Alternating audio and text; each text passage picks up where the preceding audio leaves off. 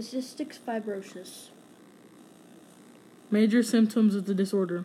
Major symptoms include chronic coughing, recurring chest colds, wheezing, shortness of breath, frequent sinus infections, allergies that last all year. Specific ways the disease affects at least two other body systems. If not treated, hepatitis C will affect your liver and digestive system, and also it will infect exocrine glands that secrete mucus and unusual interferes with normal functioning systems. Causes and or risk factors of the disease. Uh, causes are two parents carrying cystic fibrosis. Current phar- pharma- pharmacological treatment options.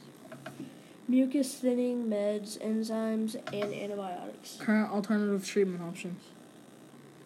The there's few, but one is lung transplant.